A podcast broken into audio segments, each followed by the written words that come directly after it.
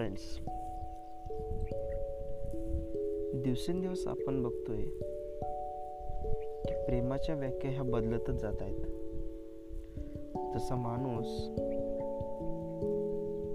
या एकविसाव्या शतकामध्ये जसा विकसित होत आहे आणि नवनवीन तंत्रज्ञान जसं विकसित होत आहे तसंच माणसाच्या मनातील देखील प्रेमाच्या भावना या बदलत जात आहेत आणि प्रेमाच्या व्याख्या सुद्धा बदलत आहेत. कधी काळी प्रेम असं असायचं की समोरच्या व्यक्तीला बोलताना सुद्धा त्याच्या मनामध्ये अगोदर प्रश्न निर्माण व्हायचा की आपण खरंच ते व्यक्त करावं का?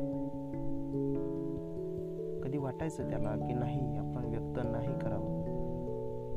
आणि समोरच्या व्यक्तीलाही ते समजायचं की नाही खरोखर हा माझ्यावरती प्रेम करतोय किंवा हिला माझ्यावरती प्रेम आहे. कधी वाटलंच नाही की प्रेम म्हणजे काय असतं? कधी कळलंच नाही की प्रेम म्हणजे काय असतं. दिवसांदिवस बघतोय आम्ही. प्रेम हे सर्वांच्या मनासारखं आणि आणि सर्वांच्या भावनानुसार बदलत जात आहे खरोखर जसं वय वाढत जातं तसं प्रत्येकजण सांगत असतो या वयामध्ये तुम्हाला सावरायची गरज आहे. तुम्हाला स्वतःला सांभाळण्याची गरज आहे. पण नक्की मला हे म्हणायचं आहे की आपण सर्व या वयामध्ये का भर पडतो आणि आपल्याला एका साथीदाराची एकता सोबत्याची गरज का लागत असते? तर नक्कीच मलाही असं वाटत आहे की तुम्ही जर सिंगल असाल तुम्हाला सुद्धा एखाद्याची गरज वाटतच असाल.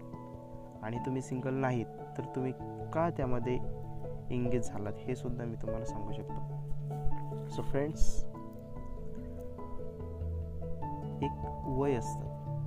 की या एजमध्ये आपण फोर्टीनच्या समोर गेल्यानंतर आपल्याला असं जाणवायला लागतं की समोर आणि आसपास खूप सर्व काही आहे.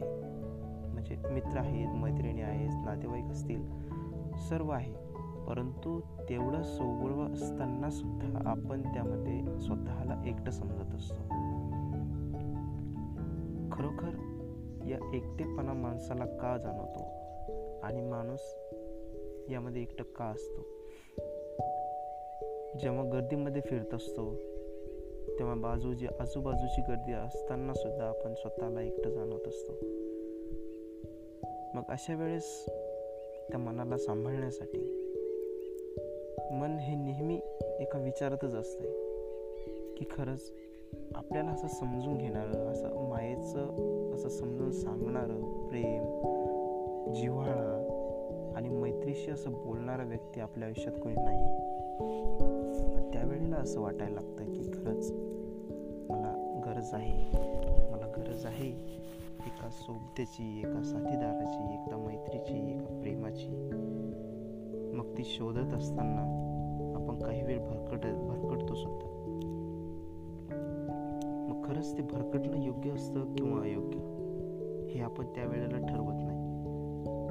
तर जो कोणीही किंवा कोणताही साथीदार असेल किंवा आपल्याला त्याची सोबत मिळत असेल आपण त्यामध्ये गुरफटून जातो. आणि योग्य अयोग्य या गोष्टीचा कसलाही प्रकारचा विचार करत नसतो.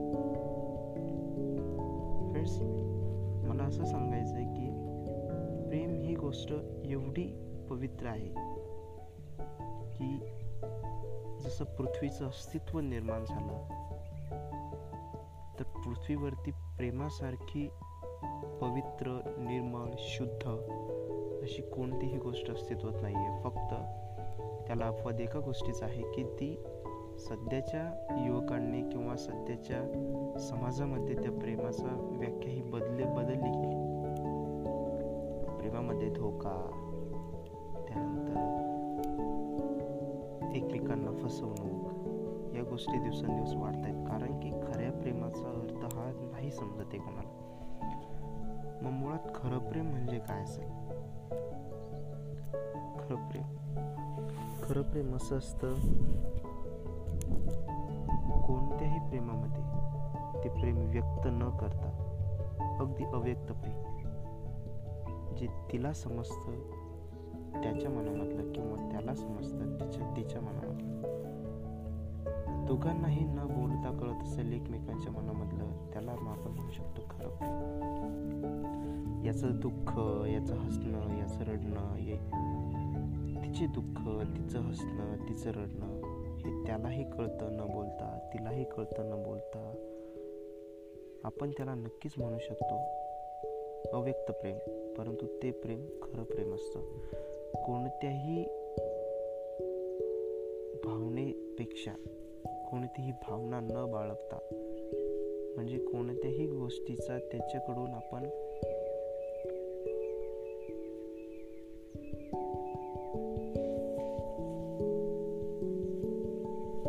कसल्याही प्रकारचा मोबदला न घेता